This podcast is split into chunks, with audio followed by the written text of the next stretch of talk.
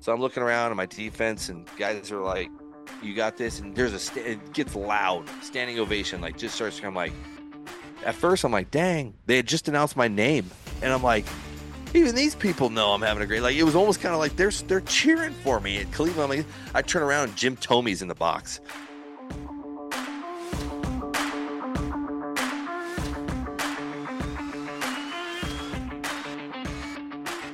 Welcome into another episode of Baseball Americas from Phenom to the Farm. I'm your host, Kyle Banduho. On today's episode, I'm talking to a three time World Series champion and former Giants left hander Jeremy Affeldt. If you think of Jeremy, you probably think of that run he had to end his career with the Giants. Dominant postseason left hander on those three title teams really rode out into the sunset baseball wise. As we dive into today, it was a long journey to get there. We go from his days at a tiny Washington State high school to his time in the Royal system and with the big club. Jeremy spent his first 10 years or so in pro ball trying to figure out who he was as a pitcher and figure out what his role should actually be. During his time in Kansas City, he shuttled between the rotation, the bullpen, even closing for a time, which really burned him out on baseball. We talk about his multiple rebirths and finding the right role in the back half of his career. We obviously have some postseason baseball talk and even some craft beer talk. Jeremy recorded the interview from the podcast studio in his brewery in Boerne, Texas, Free Run Brewing, which I highly recommend to anyone who ever visits uh, Boerne, Texas. But it was a thrill to have Jeremy on. Uh, great to great to chop it up. Great to talk some World Series baseball, and great to get some of that technical pitching talk I love to have on the show.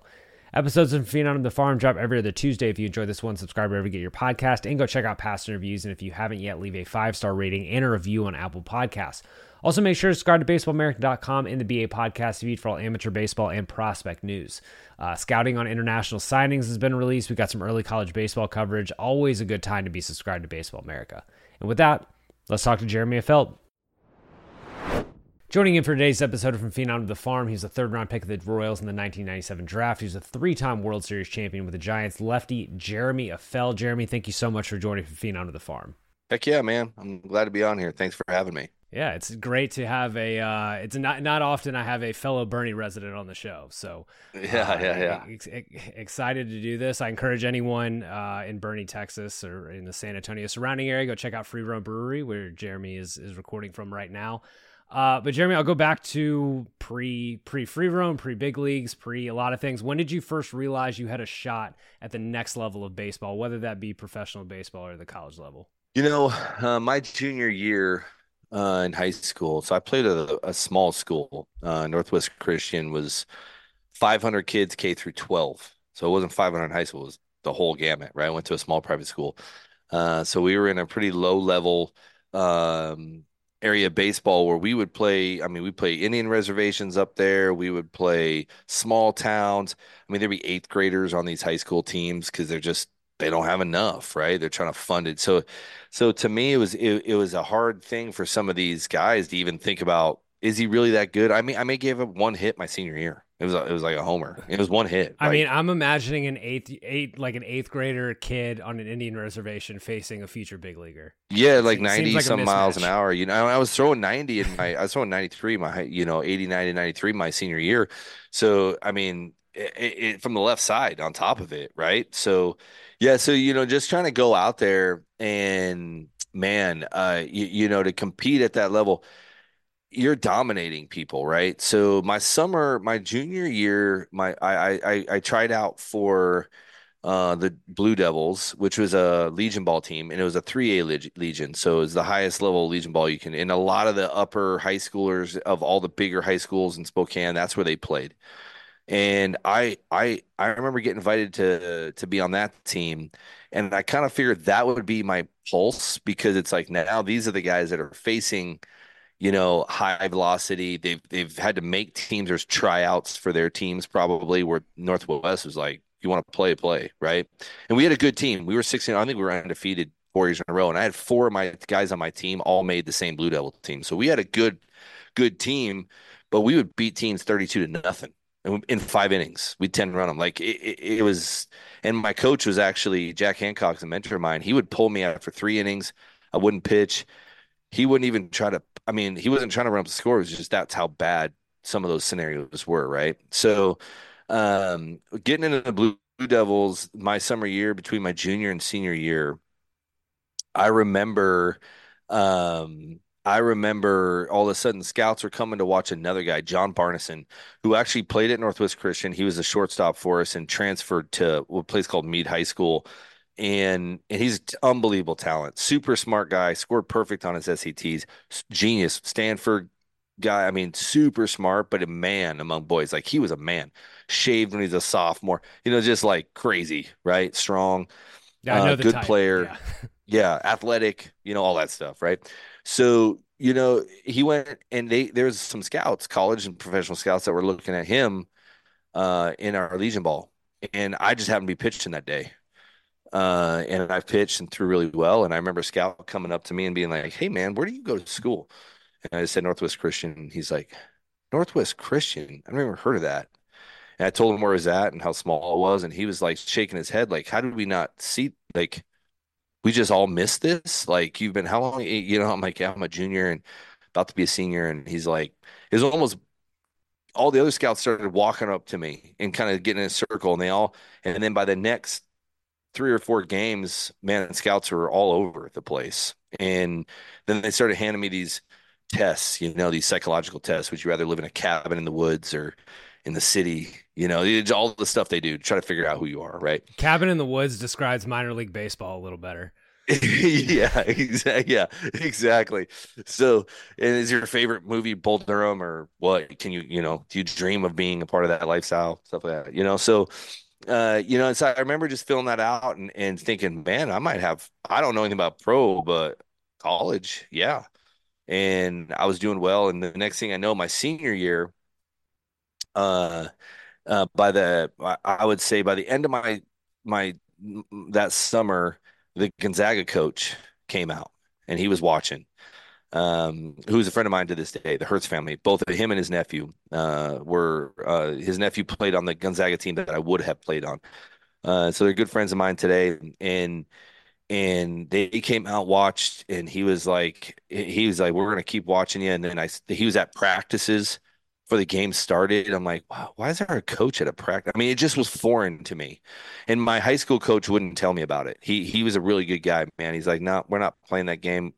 You just go be who you are. You know he did a really good job of handling the scouts and the college scouts. He, he really did. And um, so you're getting all this attention, but you're not going like Gonzaga's local. Are you? Are, did you have any thoughts of like, hey, what is Washington and Washington State up to, or what? What yeah. you're kind of still like in this bubble, just there. I was because no one could trust it. No one could trust it. Those numbers are are like they're video game numbers. They're not even like they don't make sense. I mean, I'm hitting 470 as a hitter you know, like in high school, you're hitting 470 or 500, and you're, I mean, they, they, and you got like, you've given up two hits. Like, there's no way that's just mind boggling. Like, if I'm a scout, I'm like, mm, I, I can't even gauge that. But my velocity alone should have given him something, right? You're left handed throwing 90 miles an hour. I'm pretty sure we'll make it work. In 1997, too, which is a different level of velo. Yeah. yeah, like, like, come on, man. Yeah, it's not like it, you know, it's now you see these guys throwing hundred in high school, but back then it was like, come on, man. There's not even a lefty in the big leagues that throws that hard. There's not twelve of them or fifteen of them back then, right? There's a few of them, Randy Johnson and stuff like that. But so WSU coach actually said I was overrated. He actually said that. He said, "Nah, it's overrated." I'm like, "Oh wow." And then uh, Lewis and Clark was interested, and they're a great baseball school, obviously. Legendary NAIA program. Yep, yep. Legendary. And and they they but then I found out you had to box for your position. And at that time, I'm 170 pounds. I'm like, I'm not going there. I'm gonna get my butt kicked, man. Like, Lewis and Clark you know? State is like the you hear like guys on like when I was in college, it was one of the things that you tell like tall tales about what you've heard about what guys at Lewis and Clark State have to go to. yeah. exactly. Like, I played with a guy that went there. He's like, "No, nah, we boxed. We did." I'm like, "Oh my gosh, that's real!" Like, it was just so foreign. But then I couldn't get, you know, Oregon before they had a real, they have a decent program, but at that time they didn't. They offered me a full ride without even seeing me. I'm like, well, that's weird. I don't know if I want to do that. You haven't seen me, you know. And so I, I remember uh, flying down to but I was that kid that I was like, then I was starting to believe it, right? Like, oh, I can do this. I, I can do this.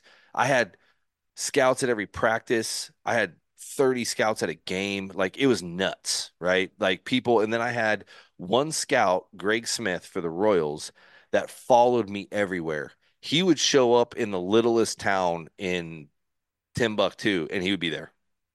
He was the only scout that was at every single game. And uh, they eventually drafted me, right? The Royals draft, but he was there. He was like, no, I sniffed this thing like along, like this is he was falling. He had just got out of the big leagues. He was a backup uh, second baseman uh, to the Cubs. He was a backup to Sandberg, but then he was a backup to in, in, in with the LA Dodgers as well. And so he had just got out of the game. So he was kind of seeing high velocity left handed, pretty tough, right? So uh, he he was a great guy for me, still a friend of mine. And he, I remember he just kind of he he said, "What do you want to do? You want to go play professional baseball or college?" And I'm like. I don't know. Like in my head, why wouldn't you want to play professional baseball? Like that's a dream, man. And my mom was like a teacher. They're both teachers. My mom, she's a teacher. My dad was retired military. Now he's a teacher. But she was like, he should go to college. And my dad was like, he was great. He was like, no, you're gonna let him do whatever he needs to do.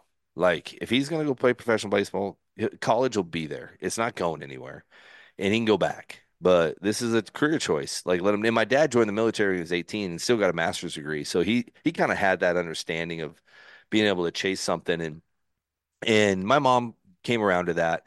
Uh, and I remember getting drafted. I remember going to LeTourneau University down here in uh, Texas, and the coach looking at me and saying, "Hey, man," he didn't believe it until I tried out for him, hit, pitch, everything, and he was like, "Holy, crap, like, all right, like I'll give you a full ride, but I can't give it to you via athletics because he's a NAIA or he was a division two. I can't remember what they were at the time. He said, but I can't give you a sports scholarship. I have to give you an academic. And I'm a, I have a high 3.9. So I had a high enough grade point average.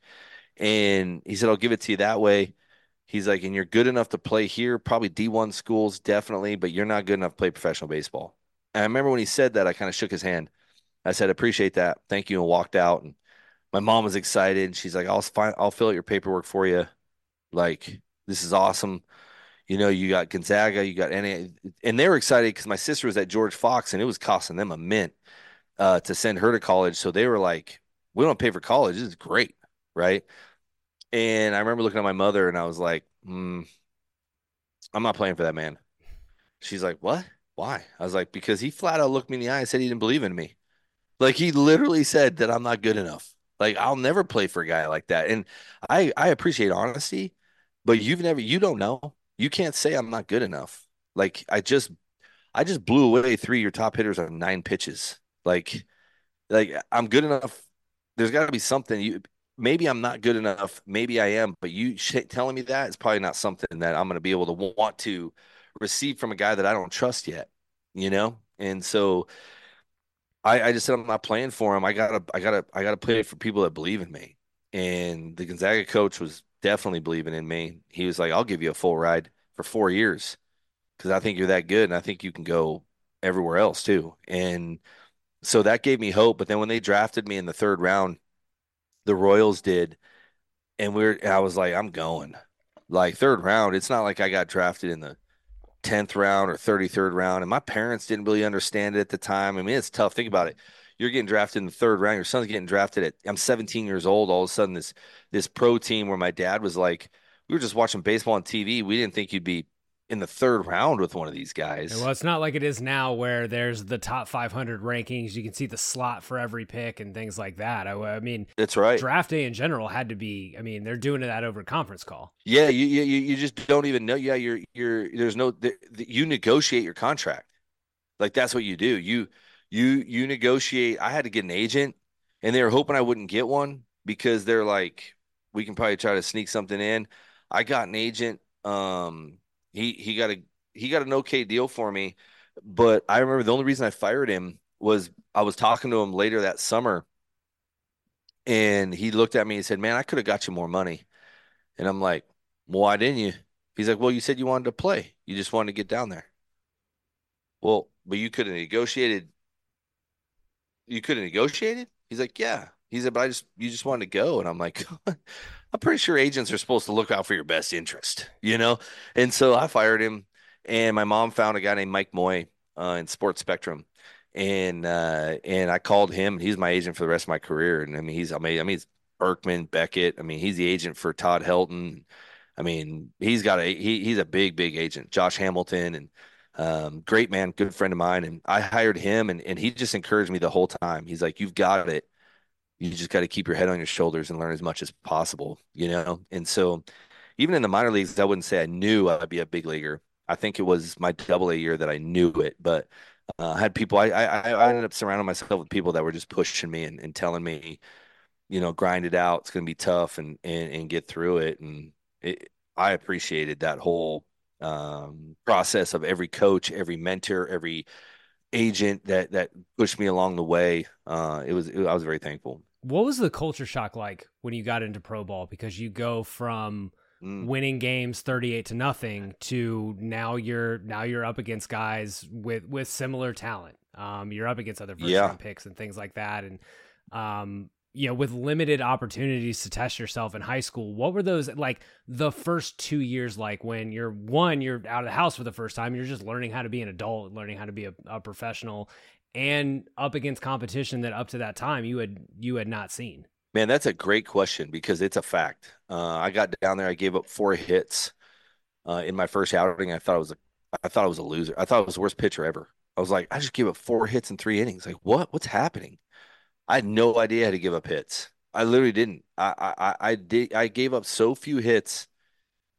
I did not know what it felt like to even get it. And four hits. We're talking four hits. Like big deal. I mean these, but I'm dealing with you know 17 year old kids from Dominican that have been swinging wood bats since they were four.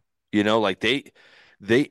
I didn't even understand that culture. I had no idea that the that the Latin guys that I be on the team with that was foreign to me at first. I'm like, wow, this is interesting but they were so good, like incredibly. And they're my age. I'm like, well, I've never even seen talent like this.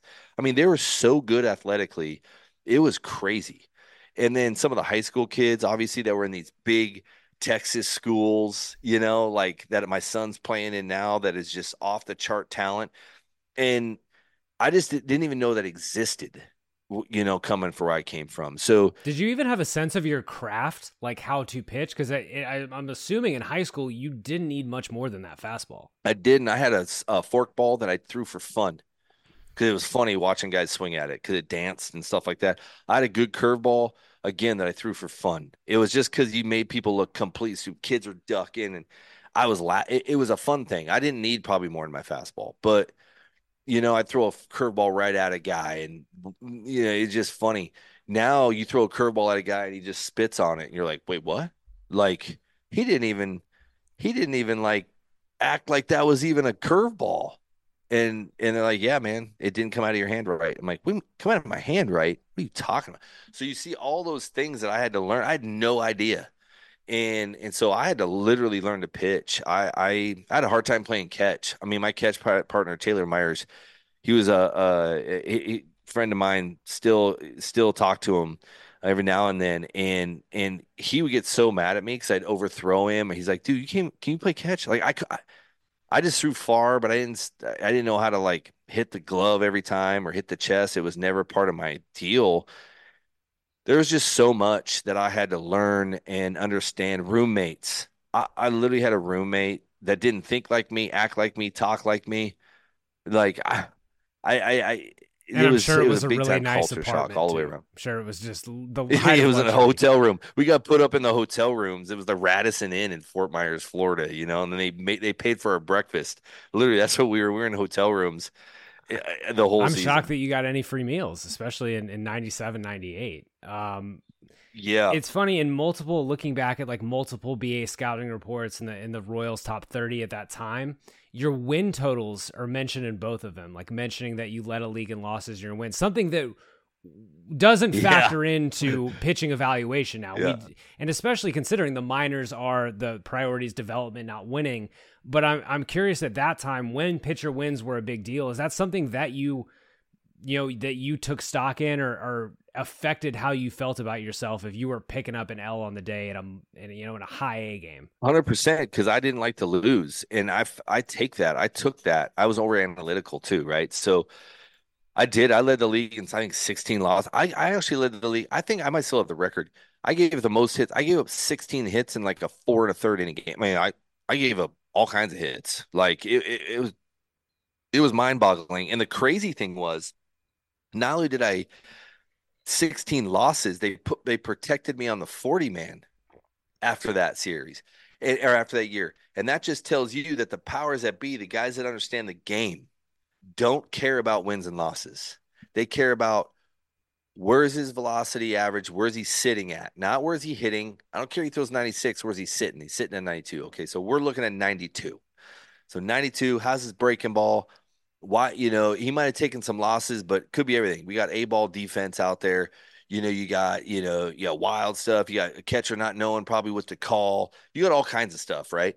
But I I, I should have known then when they protected me that they, they look at the game differently. And now that I see it, I know how they look at the game. And they don't care about your wins and losses in the minor leagues. What they care about is can you hit the spot? Can you throw to the location? Can you if you're a hard if you're an if you're a acceleration guy, if you're out there just letting it fly, can you hit the halves? Like you throw 100, you don't need to hit it on the corner. I just need you to throw the outer half, not the inner half, or throw the inner half, not the outer half. Can you do that? Like, because they know when you get to the big leagues, they've got every scouting report known to man. They got a catcher that knows what he's doing. They got the they, they've got everything going. So they just want to know can you execute a certain pitch? They don't care if you get hit in double A because you threw a curveball on a, you know, on a two-two count when the guy was late on your fastball you throw a curveball and hang it and he hits it for a, a double at the gap. They don't care about that because they're not going to call that pitch up there. You know, they're not gonna they're not gonna be on the same page. They just can you execute it? And so for me, I didn't see all that. So winning and losing was a big deal. It, it, I had a hard time. I, shoot, I think I wanted to quit a couple times just because I hated. And they don't tell you that, and I understand why they don't tell you that because they want to push you.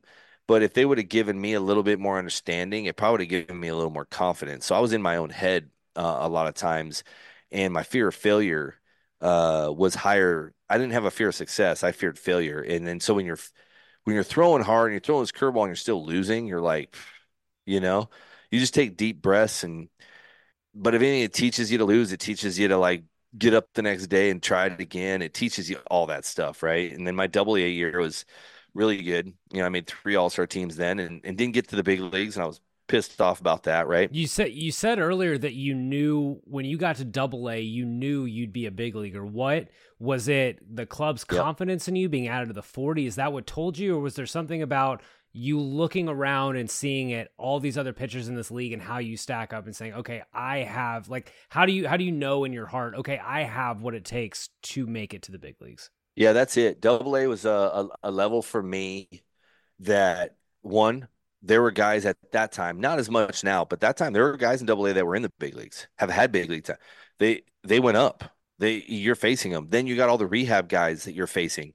And I'm starting to face big leaguers now in a rehab, but not on like a a, a Florida like a Gulf Coast league, not on a rookie. I, I saw big leaguers come down eh, to rehab, but you didn't really take much stock in that because they weren't even caring.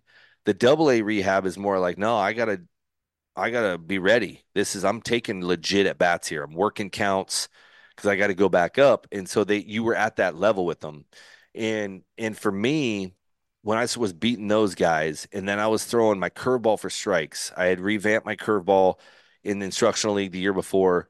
Uh, with Mike Mason and uh, a pitching coach that I value, highly value, of getting me not to the big leagues, but sustaining my success there you know, when Mike Mason broke me down and we got my curveball back on track, I was throwing it for strikes and and all of a sudden I'm just dominating hitters. And you're making a double A all star team. When I made the Texas League All Star team, you're like, okay, definitely go to triple A. You know, I can pitch up there. If they call me up, I was wanting to get called up to even triple A. I could get my feet wet up there, hopefully, and just see now you got actual 4A players that are there, guys that should be playing in Japan. They they they they got big league talent, but they can't sustain it. Go to Japan, or they're bouncing back and forth. So you're seeing big league talent up there.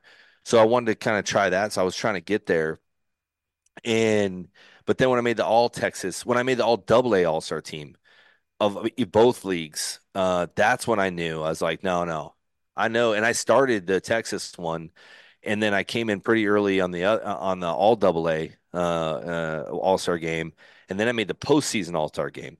So when I made those, I knew I had the ability and I had made and I had beat out guys that were called up to the big leagues. So it's like that guy got called to the big leagues, but I've been my numbers are better. So you saw teams that were pulling guys up, right? Uh, and I was still pretty young though. I was a young kid. I was still 21 years old, right? So, you know, for me, uh, I, I kind of had that. Went to the fall league, did really well in the fall league. Um, had one, I think, which is usually like majority of the fall league is going to make it at some point. That's what that's it's a sh- it's a showcase league. That's right. It is that. I, I don't want to get into the minutia of pitching too much, but yep. you mentioned like getting the curveball on track, and that's mm. stuff that interests me. Is that because sometimes it's like guys can spin a ball or guys can't spin a ball, but when you're getting it back on track, is that is it a grip adjustment? Is it working with you on a confidence or a new a new arming or a new new way to throw it, a new way you should be using it? Like what is getting getting a pitch on track and turning it into a, a big league pitch or an effective pitch between you know as opposed to just something that you can you can spin well but aren't using effectively. Yeah, I think it was both. I, I my my spin rate on my curveball. I mean, I say that that's just I actually hate the analytics side of things right now, but that's what they call it. Uh, but I just I had a my curveball was really good in A ball. It was really good. I just couldn't throw for a strike, so it would be nasty. But what hitters started to figure out is like I'm just gonna take it. I can't hit it. It breaks too much. It snaps. But so it would always be right in the dirt, right? And or umpires would miss it. It's a hard pitch for them to catch because I was at that time I was literally 12 to six. So an umpire would miss a lot because it would fall out of the sky. And so what we did was like, hey man, why don't we?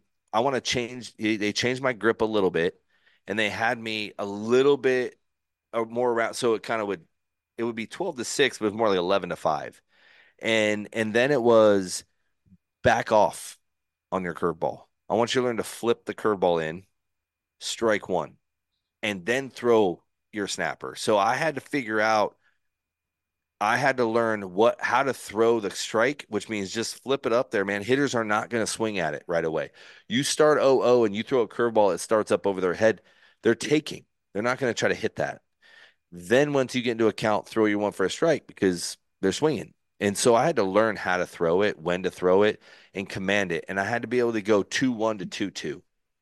So I had to learn how to get my curveball to where I could get back into account. So learning when I'm 2-1, flipping it in there get me back to 2 2. That's what started separating me is I could throw a curveball for a strike behind the count. And that's where they kind of started speeding me up a little bit. So you finish that double A season. You go to to big league camp spring training 2002. Yeah. Walking into big league camp as a guy who had not yet tasted AAA or not done extended time in AAA, were you thinking I'm going in with a chance to make this team? No. Uh, I went in with uh, so I was in big league camp the year before because I was on the 40 man, but I was on that first cut after two weeks, right? You just went up there for, ah, we'll do it, have some good time, and then go back and get ready. But what yeah, it first big league camp, yeah. yeah but what it did help me with is being comfortable around big leaguers. So the next year coming in, I know those guys, right? Comfortable with them. A lot of those guys came down to double A and we hung out and and just kind of you know on the bench or out in the field and so I was comfortable with being in that environment and I learned a lot in the fall league but I came in thinking listen like I, I they got starters they got five already they got guys ahead of me you know and and guys that were in AAA have a chance I, I'm probably going to go to AAA like but I'm going to give it everything I got. And if anything, what anything, I'm going to show them that I should be here. But my my guess I hadn't been AAA yet, so it's like ah, you know, I'll probably have to go. But I'm going to try to. But I wanted to try to stay in big league camp as long as possible. One, the food is way better. Uh, so you're like, I don't want to go down because I don't want the minor league spring training slop, you know. So I was like, I need to stay here and and I got a lot of I got to hang with and and the more you hang with those guys, just the more the the more confidence you have of like I deserve it, right? Like I I stayed long enough to where I competed, and I, I am gonna go to AAA thinking yeah, but I'm I'm I'm pretty close. Like I'm I'm a call away. Like I'm gonna pitch like it and believe it, you know. And so that's what what my whole goal was at the time. And so you you get into spring training 2002 and you start throwing up zero after zero after zero. You survive one cut, survive two cuts when do when do things start getting a little like there's there's fewer people in this clubhouse right now?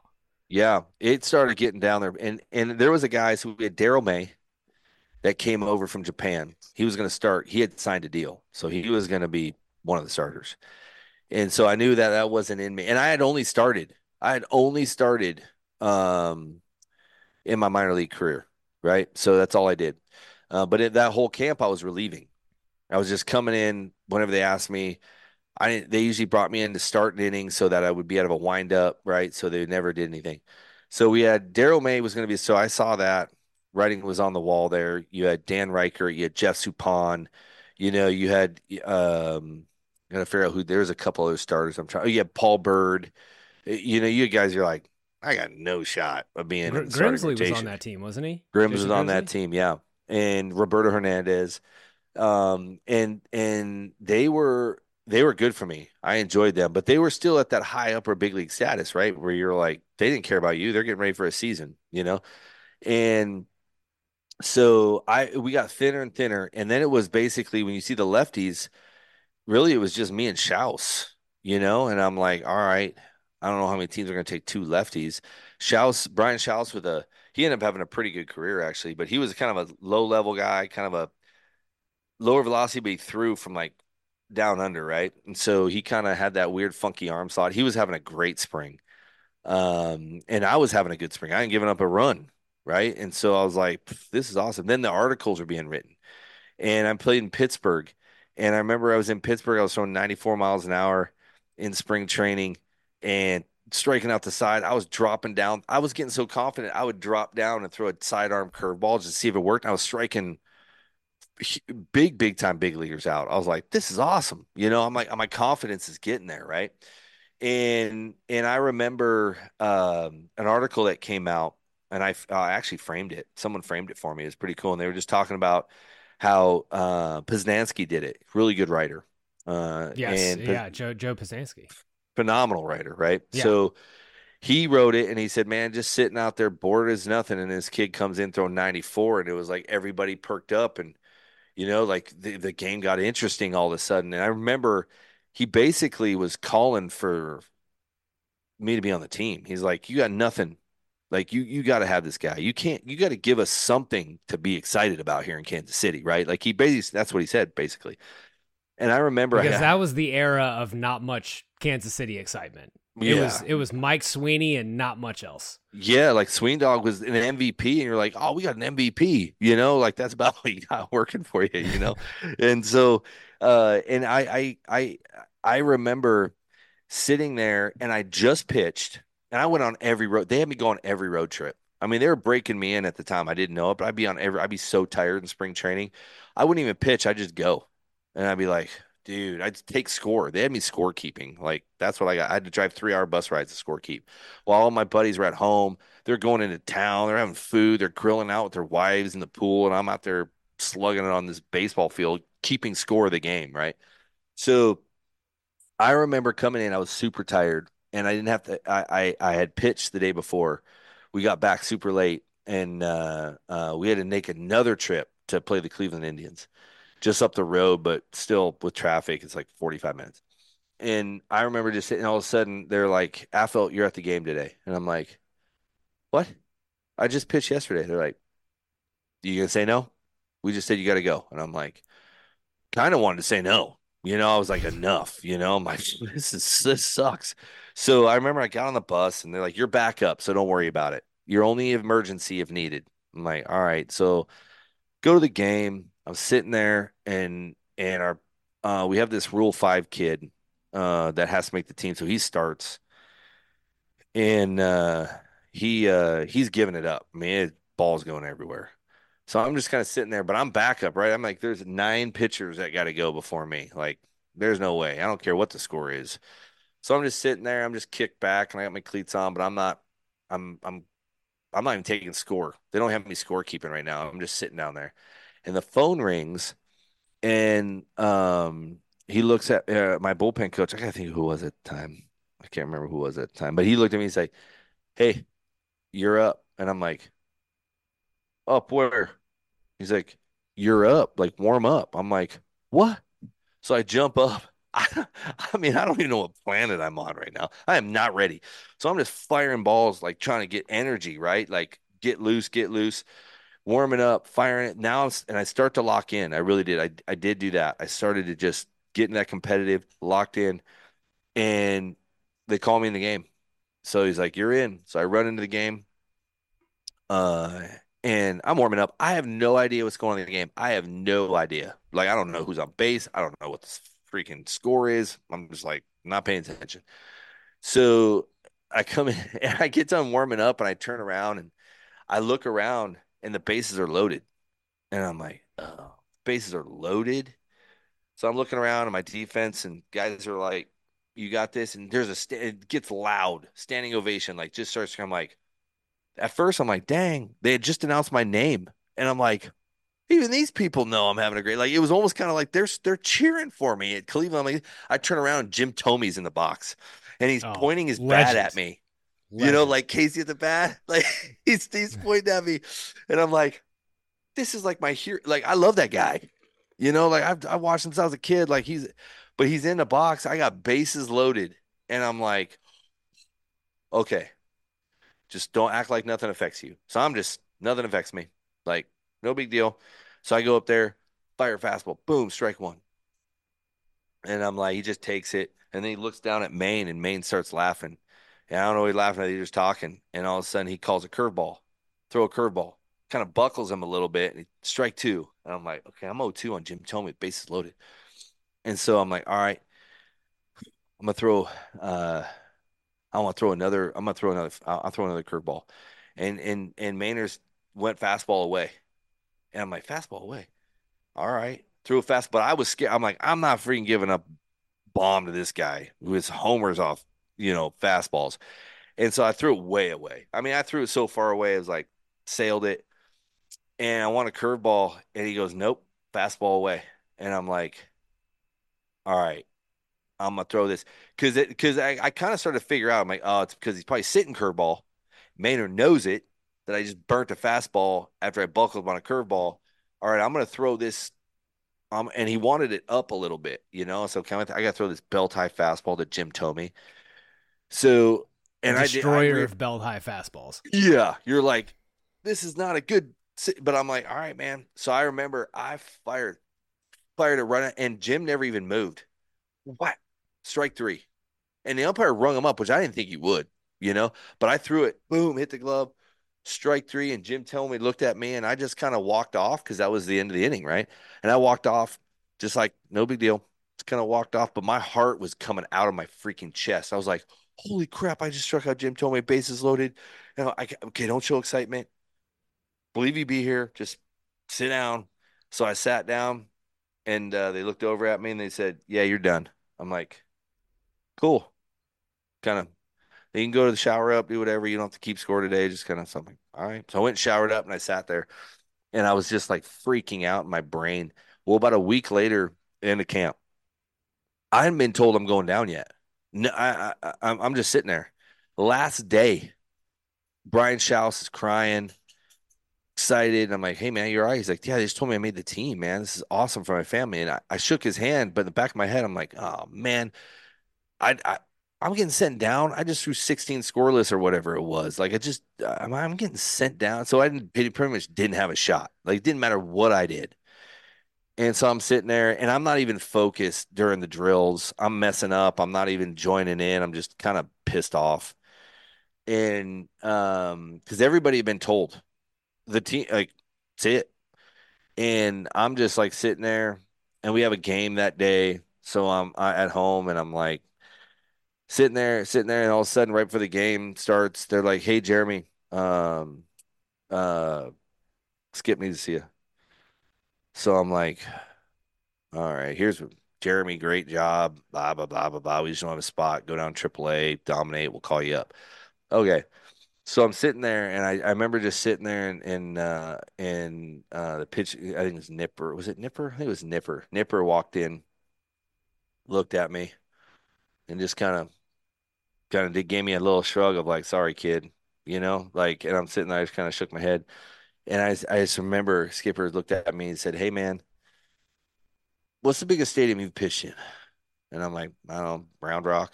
He's like, "Well, they're bigger in AAA." all of them are like that in AAA. I'm like, yeah. He's like, You think you're ready for that? And I'm like, Yeah, I'm good. He's like, Well, you better be ready for that because you're on my team. And I was like, What? I mean, I remember like just like, oh, I, I just sat there and I was like, What'd you say? He's like, You're on my team, man. So I need you to be ready for triple deckers, 50,000 people yelling at you. I need you to do what you did this spring. But you're on my team. You're going with us. And I was like, He's like, so I hope you have a suit. I said, I don't have a suit. He's like, $500 fine if you don't get on plane with a suit. I'm like, so I'm like, my brain's spinning. I'm like, holy crap. So I remember uh, my ex-wife. Yeah, I remember texting my ex-wife. Like, I was like, I gotta get a suit. Like, I, I don't know what to do. Like, I just, you know, I'm, I'm, I'm, I'm thinking, or I wasn't texting because it is. I was just like thinking in my head. I'm like, I, I gotta call my wife. I gotta tell her I get a suit. She's not there. I, I gotta pack. Like, I didn't. I was not ready. Gotta, gotta find the Fort Myers Men's Wearhouse Yeah, like I literally had nothing, man. And I and I remember I was just like, who? So I remember walking outside with my my Nokia cell phone or whatever I had, and I called and I I was surprised. The first person I, I called my dad, and my dad answered, and he's like, "Hey man, what's up?" I'm like, "Dad," I was like, "I made the team," and all of a sudden it was silent, and I'm like, "Dad," he's like, I remember he just started crying, and he was like, "Jeremy." You made the team. I'm like, yeah, I'm going to the big leagues, Dad. He was so, he was just weeping. And he, he's a military guy. They don't cry for nothing, right? So I haven't heard him cry very much. And I just remember he's like, Jeremy, I'm so proud of you, screaming. I called my uh and my my wife at the time. I called her. She was in. She was preparing to drive down to Omaha with our stuff. She wasn't even thinking big leagues, so she didn't even know how to like say congratulations. She's like, "Oh, cool." I'm like, "Cool." This is the and she just couldn't wrap her mind around it, you know. And I just remember that that feeling of just like you can't, you literally cannot. You have to, you have to actually live through it I feel like there's a difference of you getting called up to the big leagues, and that would be an amazing thing too in the middle of a AAA season or AA season. But to to to sit there and be like getting called in by your big league manager, telling him you made the team, leaving with the team, walking onto a private jet, walking onto the team plane, being like, "What the? This is like movie stuff," and the food like the cookies. Like I'm like, what is happening? You get catered meal. Like it was just the crazy. That's what thing. everyone says about the big leagues, man. It's the cookies. That's yeah, that's dude, why everyone loves playing great, the big man. leagues. Oh man, like just crushing those unbelievable cookies, man. I mean, it is just. I mean, just walking into the big league clubhouse in Kansas City when we arrived there and just looking around. Our uniforms are perfect. Lockers are massive. I mean, it was it was unbelievable. Wilson, you sent the game winning email at the buzzer, avoiding a 455 meeting on everyone's calendar. How did you do it? I got a huge assist from Grammarly, an AI writing partner that helped me make my point. 96% of Grammarly users say that it helps them craft more impactful writing. Would you agree? Grammarly helped adjust my tone to navigate tough work conversations. And it works everywhere I write, so I can quickly communicate effectively your teammate used Grammarly to summarize an important document, making a three pointer. How did he do it? It only took one click. When everyone uses Grammarly, everything just makes sense. You made an incredible slam dunk to end the game. The meeting was canceled, and your team will go home champions. Go to grammarly.com slash podcast to download it for free. That's grammarly.com slash podcast. Easier said, done. Label. I mean, it's a, it's 30 days in spring training that change the course of your career. It starts your service time earlier. Um, That's right. You know, change. Probably, probably, you're probably, you probably get to free agency a year earlier because you had that spring training. That's right. Um, with with that, from 2002 to 04, those those first few seasons in Kansas City, they feature you shuttling from the rotation to the bullpen. You've been a starter in the minor leagues that's two very different jobs in terms of what you have to accomplish. In the bullpen, you could let it all hang out for an inning. Starter, you got to do things a little differently. The routine is different. The ready, I mean, how challenging is that? Trying to trying to find a role while every time out you're trying to get big league hitters out. Yeah, I mean, it was terrible. Like honestly, it was so hard mentally, um, because they didn't really know. I started out as a reliever dominated that first half. I mean, I just came in did exactly what I did spring training. First guy I faced Kenny Lofton, one of my childhood heroes, just watching Go. Cleveland struck him out. You know, put that man like, in the Hall of Fame. Yeah, I mean, he was unbelievable. You know, like he was great. I mean, he was struck him out. I'm like, holy crap! I just struck out Kenny out. Like, but not in spring training. Like in an actual big league game. Like this is when the lights are on, man. It's it's it's it's not about spring training now.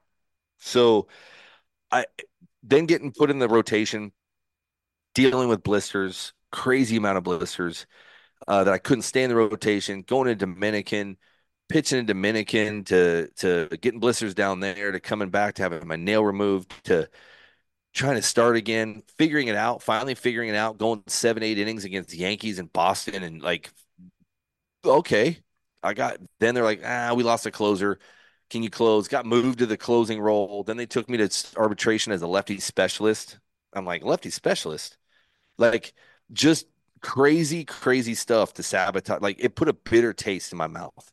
You know, and, and the Glass family, you know, eh, granted, they, they bought a baseball team. They provided for us, so I can't disrespect too much. But the way they treated me in arbitration, and they had to, they just tried to be cheap all the way around, cut or cut me. It was so bad. I literally didn't. I hated the game. I was like, this is a joke. Like it's political. They they they they're not for you. Your own team isn't even for you like they're losing on purpose because they want to get draft picks. They don't even want, you know, they or they want to get the revenue sharing on top of it. So you're like, this is stupid. I don't want to play this game. I got no shot at winning, you know? So I got it became this super exciting kid that just made a big league team at 22 to not even enjoying the process of of being in the big leagues within three four years man it, it was really sad uh, to be honest with you and, it, and in it, that time too kind of like kind of like going back to what I asked when you were in Double A after you've seen the lay of the land and what you could be.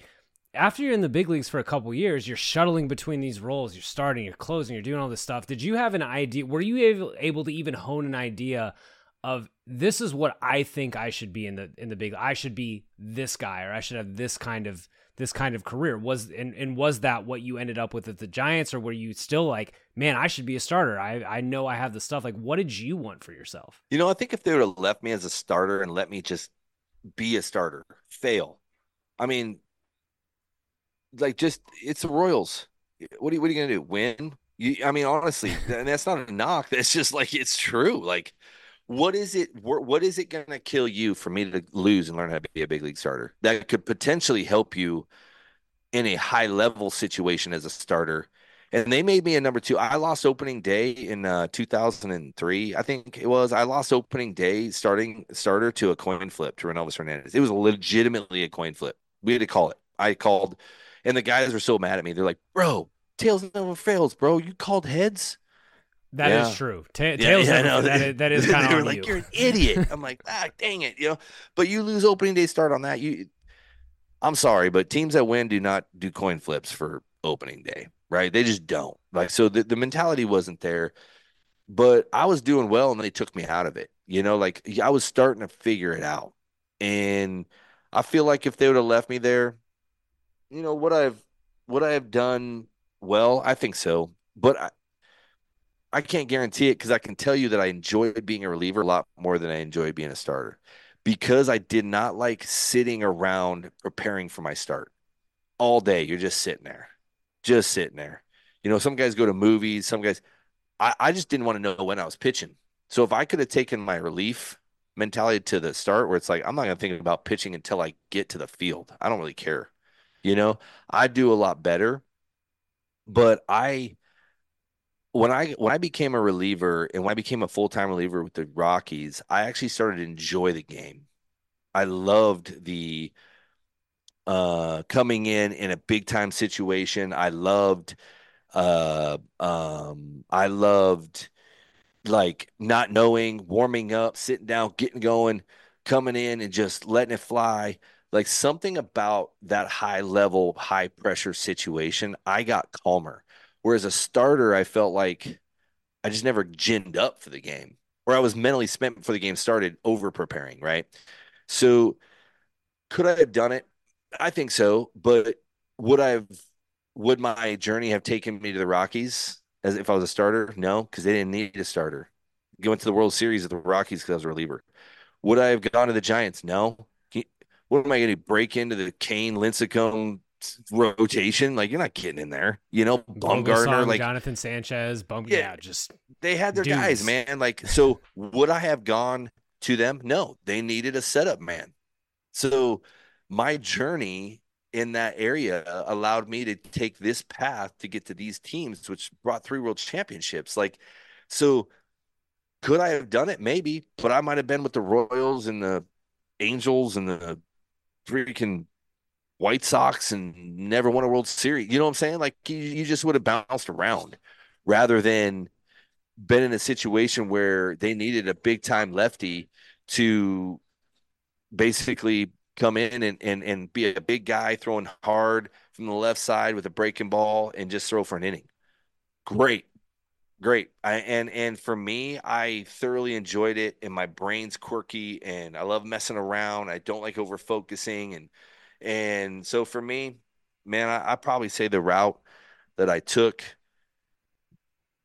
would I have appreciated a different scenario in the sense how they took it? Maybe, but but I, am not gonna ever say I wish it would have been any different because I think I think it worked out pretty good for me. It did. It did. So you, you mentioned that you mentioned that move to Colorado. You're you're traded at the deadline, fresh start, defined role. Uh, you know, in the the year after you get there, it's a World Series team. It is also pitching in Colorado. Anytime I get someone who pitches in, Colorado, I mean, when you hear you're going to play half your games in Colorado, what I mean, what's the adjustment? Do you do you change a lot of the things you do when you're pitching in Colorado, or is it I have to pitch my game and you know the thin air, thin air be damned? No, you got to change. Uh, I didn't realize it at first when I got traded there. I remember just like thinking, "Oh my gosh!" I was so excited to get traded. I just went to the airport right away. I, I mean, I literally was on a plane within two hours. I was at the game that night when I got traded, and I was in Kansas City. I still got to the game that night and suited up and sat in the bullpen um, I wanted out of there. But I'll tell you what, um, you know, I, I didn't probably understand. I knew when I landed, I was like, oh, I just got traded to the freaking moon. This is gonna be. I'm already hating the game of baseball. Now there's no gravity. Great, you know. And and I remember I started. I was kind of pouting a little bit, but I remember getting uh, into the second game and I was facing Prince Fielder, and I was like, I face this guy in interleague. He can't hit a curveball, save his life. So I was like, all right. So I get up there, and my first pitch was a curveball, and it didn't break because it's Colorado. And I'm like, I threw it like I do in Kansas City. I just threw it up there, and I was like, oh dear. And he hit that thing in the second deck. I was like, first impression, curveball, homer. I'm like, well, that's gonna go over well. And then all like you, there's no one in the stands, so all you heard was like, "Welcome to Colorado," and you're like, "Oh man, this blows." And I just remember thinking, all right. So I had kind of an up and down. I had a terrible. I mean, I had a couple blow up outings. Did well, blow up outing. So your numbers are terrible. They're like a six, and I didn't think I'd get it. I thought they'd just let me go. You know, I was kind of a, I was an arbitration guy again. It was my last year of arbitration. I'm like, they're not gonna, they're not gonna pay me. You know, and they did. They picked up arbitration, and they paid me. And and they said, listen, you're a left-handed pitcher. You're a left-handed reliever. That's who you are. Don't change anything. I want you to work, figure out a way to become the best left-handed reliever you can possibly become. And I was like, all right. And so I remember calling Mike Mason again. And I remember uh, saying, hey, hey, Mike, I, I got to figure, I, I got picked up by the Rockies again, but I got to have a year. Like, I got to fix something. Something's not right. I'm not enjoying it, and my stuff's off and you're the only guy I trust. And he worked for the Royals. And he's like, all right, fly into Minneapolis and I'm going to work with you for 10 days. So I flew in. It was minus 30 the wind chill. I mean, it was, and I remember, I remember we, I would be, I, my, and my uncle lived in Minneapolis. So I would live with him. I'd drive in, run as fast as I could to the gym, and my clothes would already be iced over. I mean, it was crazy. I went snowmobiling and my mask broke in half because of how cold it was, right? Like it was freezing. And I worked for 10 days when he put me on video. He said, We're gonna lower your arm slot. You're you're up here. I want you down here. Like I'm gonna lower that sucker and we're gonna work on a different delivery. And I said, All right. He goes, You'll still be in a power position, but I want you to cover more of the plate with your breaking ball. And I said, All right. And we did that. We worked for 10 days. And I worked hard for those 10 days, uh, revamping That's stuff. That's a lot I, of blind I, trust. That's a, that's a huge. I mean, that's a big change in something that right. you've been from something that got you to the big leagues and you've been doing for 10 plus years. That's right. Yep. And he just said, "Hey, man," I, but I was so all in that I was like, hey, "The what I'm doing right now is not working." So he's like, "All right, we need to get these umpires to see your curveball as a strike more often. We need the hitters to see that curveball as a strike more often, even if it's not, to get them to want to commit." And uh, we we got to keep that fastball at the knees, man. We got to keep it right there because we're going to break off that breaking ball. And I remember that year 07, my ERA in Colorado was 0.9. It was crazy. And I was like, what? But then my ERA on the road was like a five. So I'm like, I can't, dude, I could have had a crazy number if I would have had a, you know, like it was like, dang it, you know, and I, but I, but we still went to the World Series. I pitched in every game of the World Series, had a great World Series, uh, signed with Cincinnati and come in with that same slot. And I remember they were like, I was still getting hit a little bit, but I remember Todd Helton was like, dude, I remember seeing him when I was in Cincinnati. He's like, honestly, man, you throw 100 miles an hour. You're the hardest throwing hittable pitcher I've ever seen. He's like, what, what are you doing? I'm like, I don't know. He's like, he's like, man, you're my ex teammate, but we're we had the same agent, right? he's like, but dude, you're like a brother.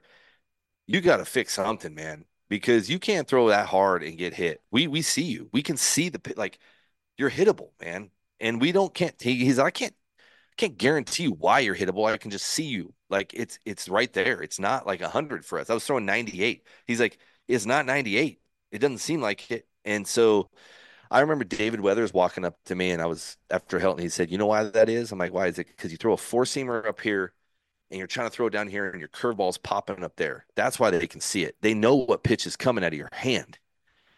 He's like, You got to throw a sinker you're gonna can that four seamer. We're gonna throw a sinker and throw your breaking ball off your sinker. And I'm like, and he was stormy with me. He was a crazy sinker guy, right? With a great slider. And he said, I'm gonna teach you my sinker. And I want you to throw it 80% of the time. And when you get into the game, throw it 80% speed. Just throw it 80%. Don't don't overthrow it. Just BP fastball. I don't care if you if they freak out because your velocity went from 98 to 90 and you're not hurt working on something. And if they have something to say about it, I'll tell them.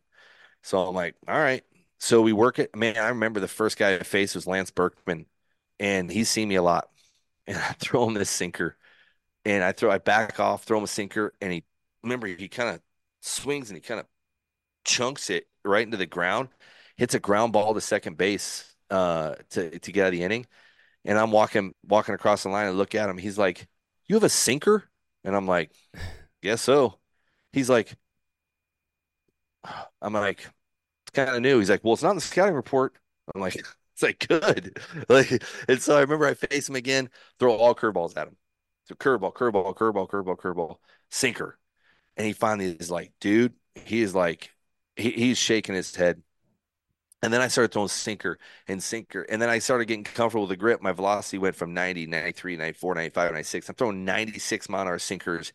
Had an incredible through 70 four ball games for Dusty that year. Had like a, I think a low three or something in Cincinnati. That's a that's pretty much Colorado. It's also hitters, also hitters ballpark. yeah. So were, like, you, were you living arm side with that sinker, or would you get to a point where you just throw it all over the place? Nah, I lived arm side. I threw it right down the middle and let it run because I didn't know where it was going and I couldn't control the movement. So I tried to turn it over and so I couldn't throw it. I tried to throw hip shots, but then I'd push it, right? So it would work because it would move guys but it wasn't coming back. And so I just mm-hmm. tried to throw it right down the middle and let it run. And I just got nut. I had an unbelievable second half. I mean, it was crazy my second half. And that's when Kansas Giants called me and gave me the deal I wanted. And for the rest of my career, I was sinker curveball and got 32 double plays or something like that, or 25 double plays my year in 09. Like I just, I was like double play machine. I'd walk the guy to get the double play, but is what it is. I'm trying to figure out command of my sinker, you know, because I'd have to, I'd walk everybody and then I get double play the next pitch. But my I mean that year in in 09, I was throwing 95, 96 mile sinkers, 83 mile curveballs wherever I want. I mean, I was out of my mind. And I mean, I I tried to replicate that year. I couldn't even do it. And when I'd struggle, I go back to those videos of when I pitched and I'm like, what is why why can't I do that? I mean, I was 09 year was just a crazy year. Well, you you still were able to find find success throughout the rest of your career. So let's, I mean, let's get to San Francisco, the city where a lot of things happen for you. Yeah. Um, you know, is there is there a magic bullet that World Series teams have that others don't? Because you've been on four four teams that reached the World Series, three that won the World Series. Like, is there is there a secret sauce? Pitching. It is it. It is it. And people do not get it. They don't. They still don't. And Texas did. When Bochy went to Texas, I'll guarantee he walked in and said, I need pitching. I got the lineup. Great, we can hit. Great, we can play pretty good defense.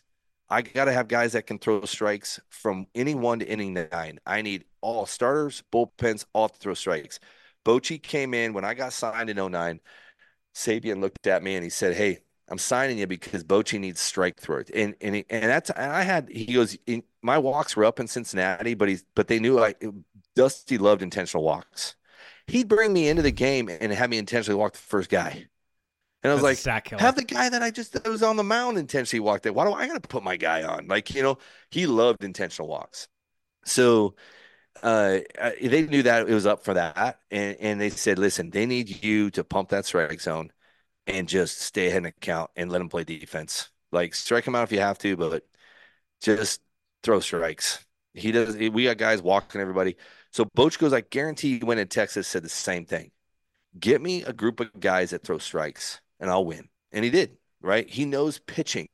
Pitching is it. Colorado, Francis. You I mean, you had um shoot, we had uh, Jeff Francis throwing strikes, Cook that was throwing 79 pitch complete games with a sinker.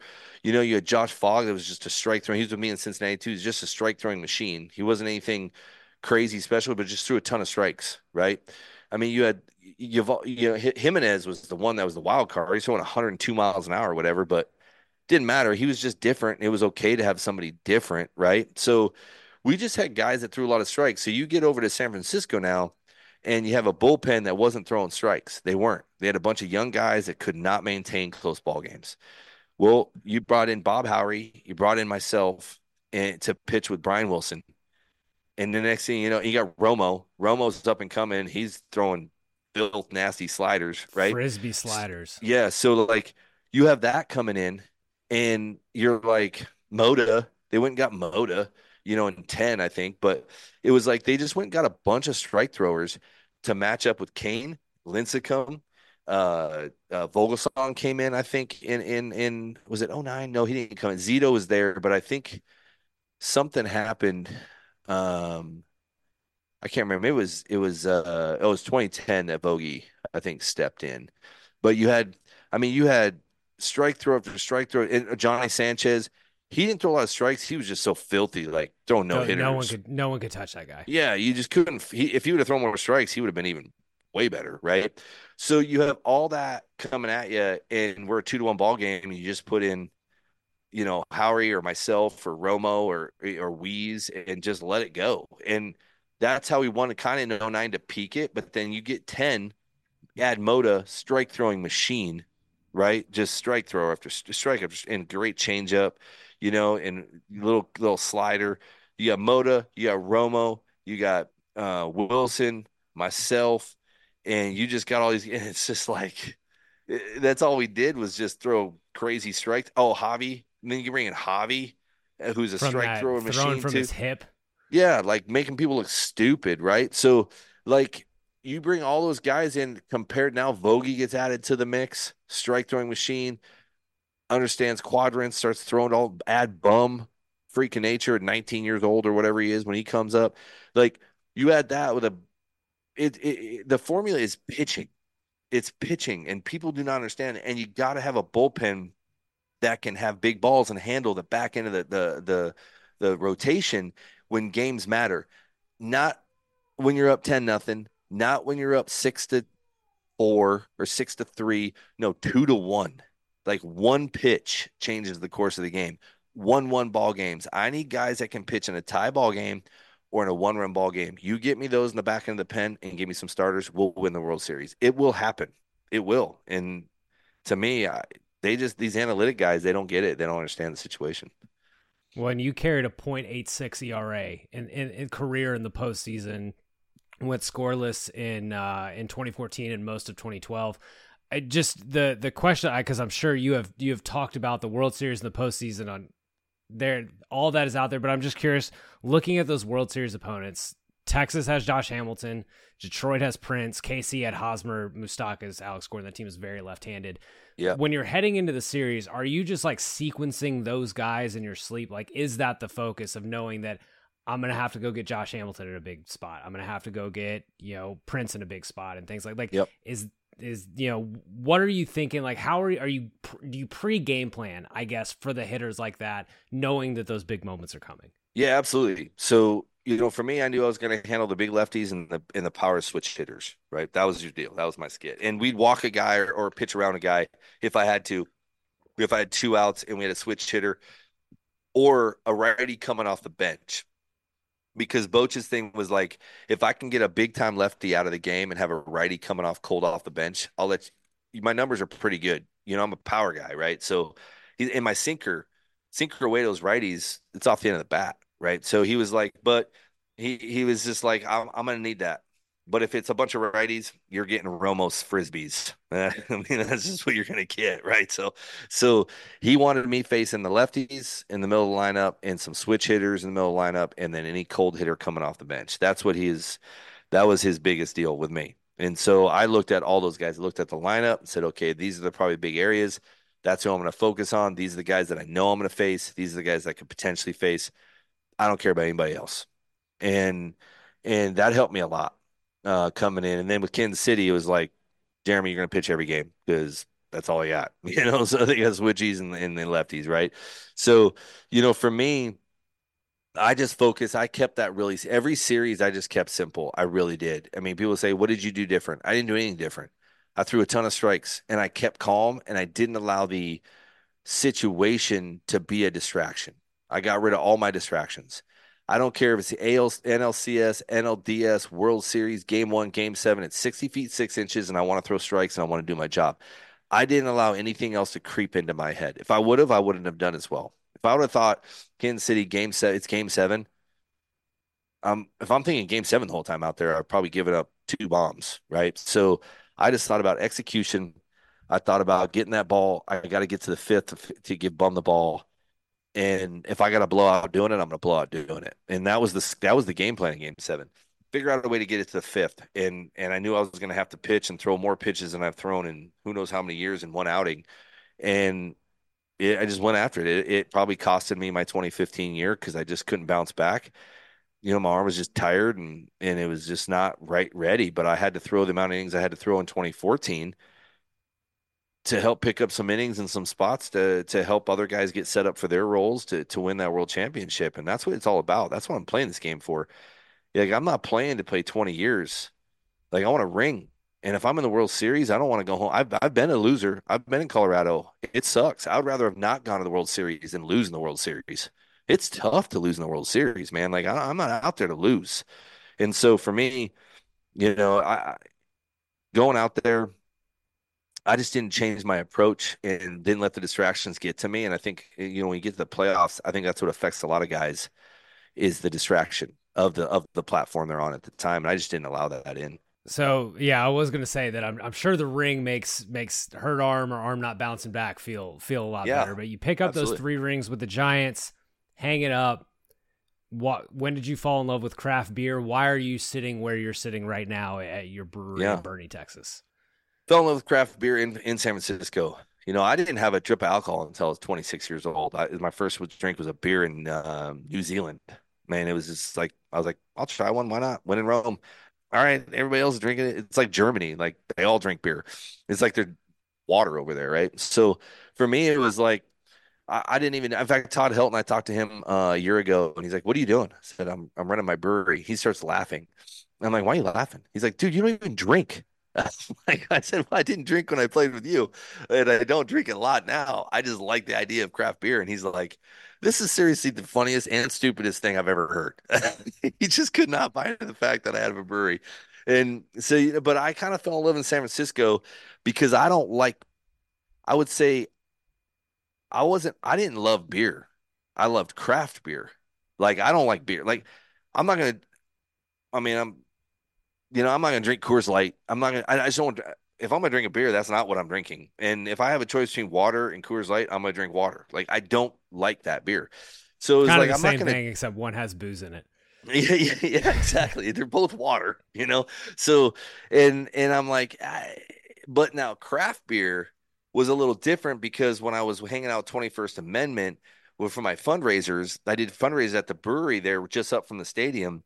I actually got to brew a beer with my brewer now. He worked for 21st, and and I brewed a beer with Jaron, and he was teaching me, no, no, no, we're gonna have a little bit of this, dude. We could throw a little of this in there, and the most killer thing I ever did with him, he dropped.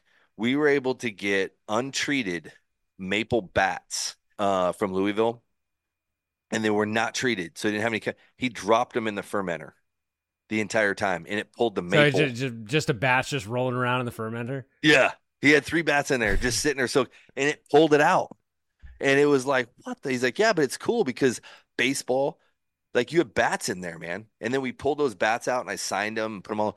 Like it was the coolest thing, man. Like I was like, wait, you can do that? He's like, you can do whatever you want.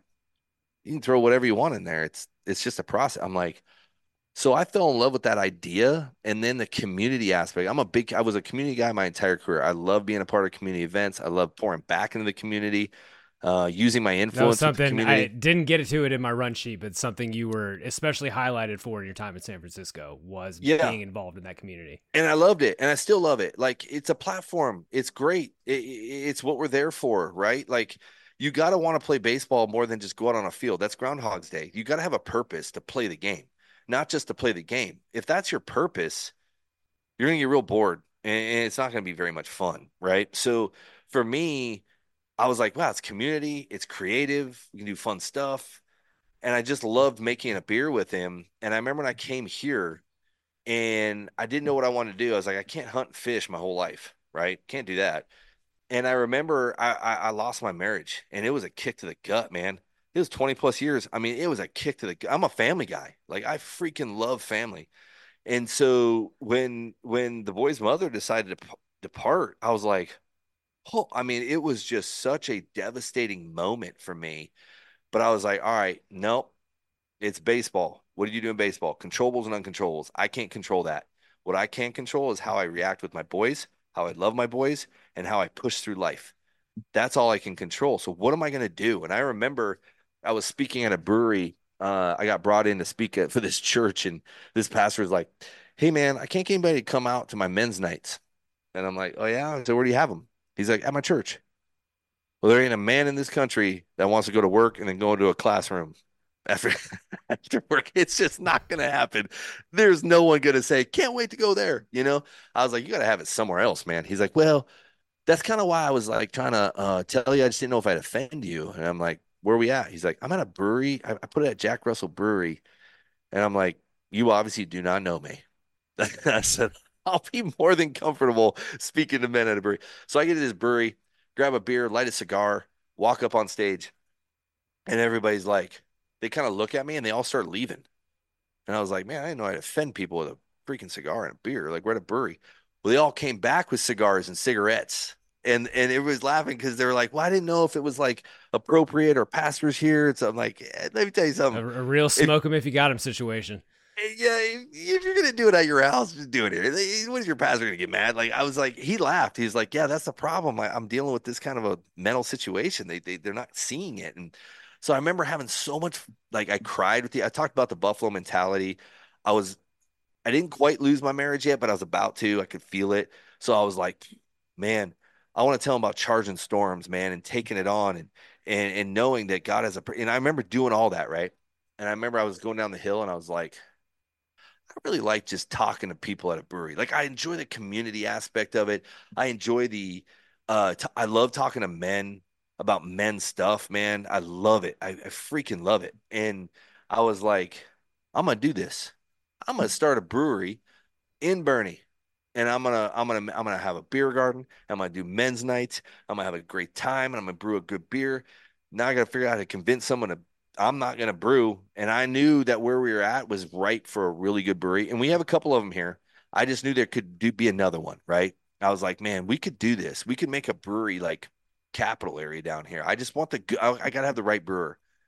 And I remember thinking about Jaron and I remember calling uh uh Brandon who's no longer with us, but he was he helped us get us going and and saying I want to do this and they're like, "Well, you're to need Jaron." I'm like, "I don't know if you're to get that guy." He's like one of the best brewers in the country. And he's like, "We'll get him." And Jaron said, "I'm in. I'm ready." And he came out with me and now I do exactly that. Men's nights, I just had it last night. I get 100, 150 men back there. We light cigars. I got a cigar guy out here. You know, I got food trucks the community aspect of it's awesome. I'm doing bingo. I'm gonna MC bingo. I'm gonna do my own bingo night. Like I can do what I want. I'm like, freaking, we're doing bingo on Wednesdays. So we got that. We're gonna do. We have music. We we got trivia, men's nights, women's nights. I mean, we just do so much, and I I love it because I can say I dictate it.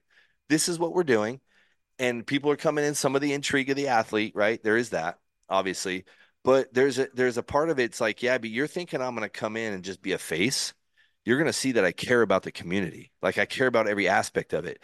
I care about the influence of women, men, children. You know, I care about the. We have a Bible study that's 30 deep in Thursday mornings, and I got people that are 20 to 80 years old in it because the gray hair, I call them the gray hair, the wisdom, the wise men of our area. I want them here talking to, to the younger guys. Like we are all about community, and what better way to do it than over beer? Like it's awesome. You know, like like we all just hang out you know, we have NA beer, we got NA, we got wine. My wife's a big wine person. We got wine. The women love it. They got good beer. We got sodas for the kids. We do our own root beer. Like it's awesome for me. You know, I'm looking out my uh, right in front of me is a big, huge window, and I'm looking at my brewery. I'm seeing people just packed in here, laughing. They're like, that's it. That's what that's what it's all about, you know. And I get to use my influence on that, and we'll bring in. I've got the ability to bring in certain speakers because of what I did get all that. And people, I'll talk baseball, and I got a bat rack in there that has a bat of guys either played with or played against that I appreciate and have a story behind every one of them. And people will be like, "Hey, tell them about that bat. Tell them a story about it." You know, like it's great. You know, and and for me to have that kind of influence, that's what I did in the game is use my platform to have an influence in the community.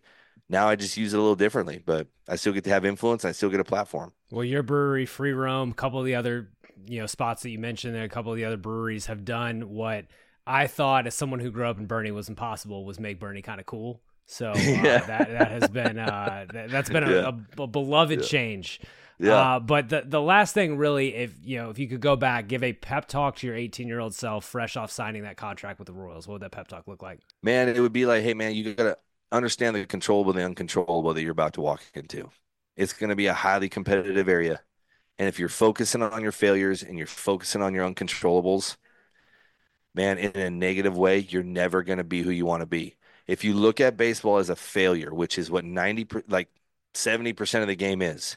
If you say the word failure, you'll be exactly that. If you say it's a teachable moment, you'll win. And for me, I want you to look, uh, Jeremy, at 18, I want you to look at every failure you have as a teachable moment, learn from every one of those. And when you have success, enjoy it. Enjoy the one good outing. Enjoy a six inning shutout. Enjoy it. Don't be like, ah, whatever, next game. No, no, enjoy it for a couple days. What did you do right? What did you learn from your failure that allowed you to do that right? Now you go out the next game and you might go five, five innings, six innings, give up four runs. Okay. What did you learn? Not, nah, I didn't have a quality start.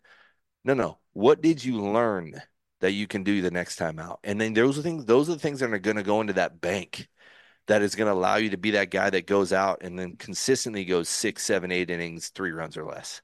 That's what you're going to be, but you're not going to be that right out the gate. So take every moment that you don't succeed and learn from it and make it a teachable moment and then trust it and go through the process because the process is okay. It's okay to go through that process of learning. It's not always about be succeeding. If you succeed too much early, you're never going to learn how to. You're not going to learn how to fail. You're not going to learn how to learn late, right? You're going to give up. And you're going to quit. And so you need to take those things as teachable moments, man, and give it your best shot. That's what I tell them. I got a quick rapid fire for you, then I'll let you get out of here. Yeah. Favorite minor league ballpark? Favorite minor league ballpark, uh, Dell Diamond. Favorite big league ballpark? I got it, San Francisco because I loved it there. But I would say if I didn't have to, if I didn't let's say non-play, not non-hun home, St. Louis. Best hitter you ever faced? Albert Pujols. Good choice. Uh, best San Francisco food spot. Best San Francisco. Oh, dude. there's too many good ones. Ugh, man. Um. Okay, not a lot of people know it, but it's bet it's called the Pinecrest. It's uh right uh it's a Pinecrest cafe. Has the best egg white omelet I've ever had in my entire life, and they're open 24 hours. It's awesome. I go there at 2 a.m. Last thing I've got, everyone gets this. Do you have a nightmare bus ride story from the minor leagues? Nightmare bus ride story. you got so many nightmare bus ride stories. Um, man, a nightmare bus ride story. If I had to close my eyes and think about it. Um, yeah. So there was a time. So when you're driving and you got to go, and there's a guy on our team named Corey Hart. Oh yeah, and little big, long time big leaguer Corey Hart, right? Yeah, no, no, different. No, no, not him, not the outfielder. Um, uh, he's a he's a little infielder uh, with the Royals, and good good little ball player, but uh, never made it. And he'd always play the song "Sunglasses at Night." That was his big deal, Corey Hart song, right? So, uh, we were we were on a bus ride, and we had played. We were in we were in Double A. We those are the long bus rides. Texas League is the long bus ride league, bro. Sixteen hours, ugh, right? So so I, but you had to do what you had to do, and I was on the forty man. So the forty man got their own seat, right? That was just the gig, right? You didn't have to team up with anybody.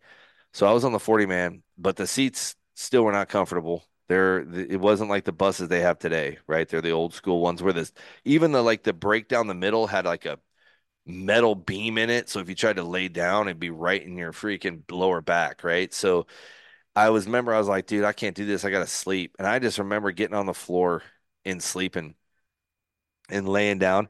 And I remember waking up just feeling this warm fluid. Oh no.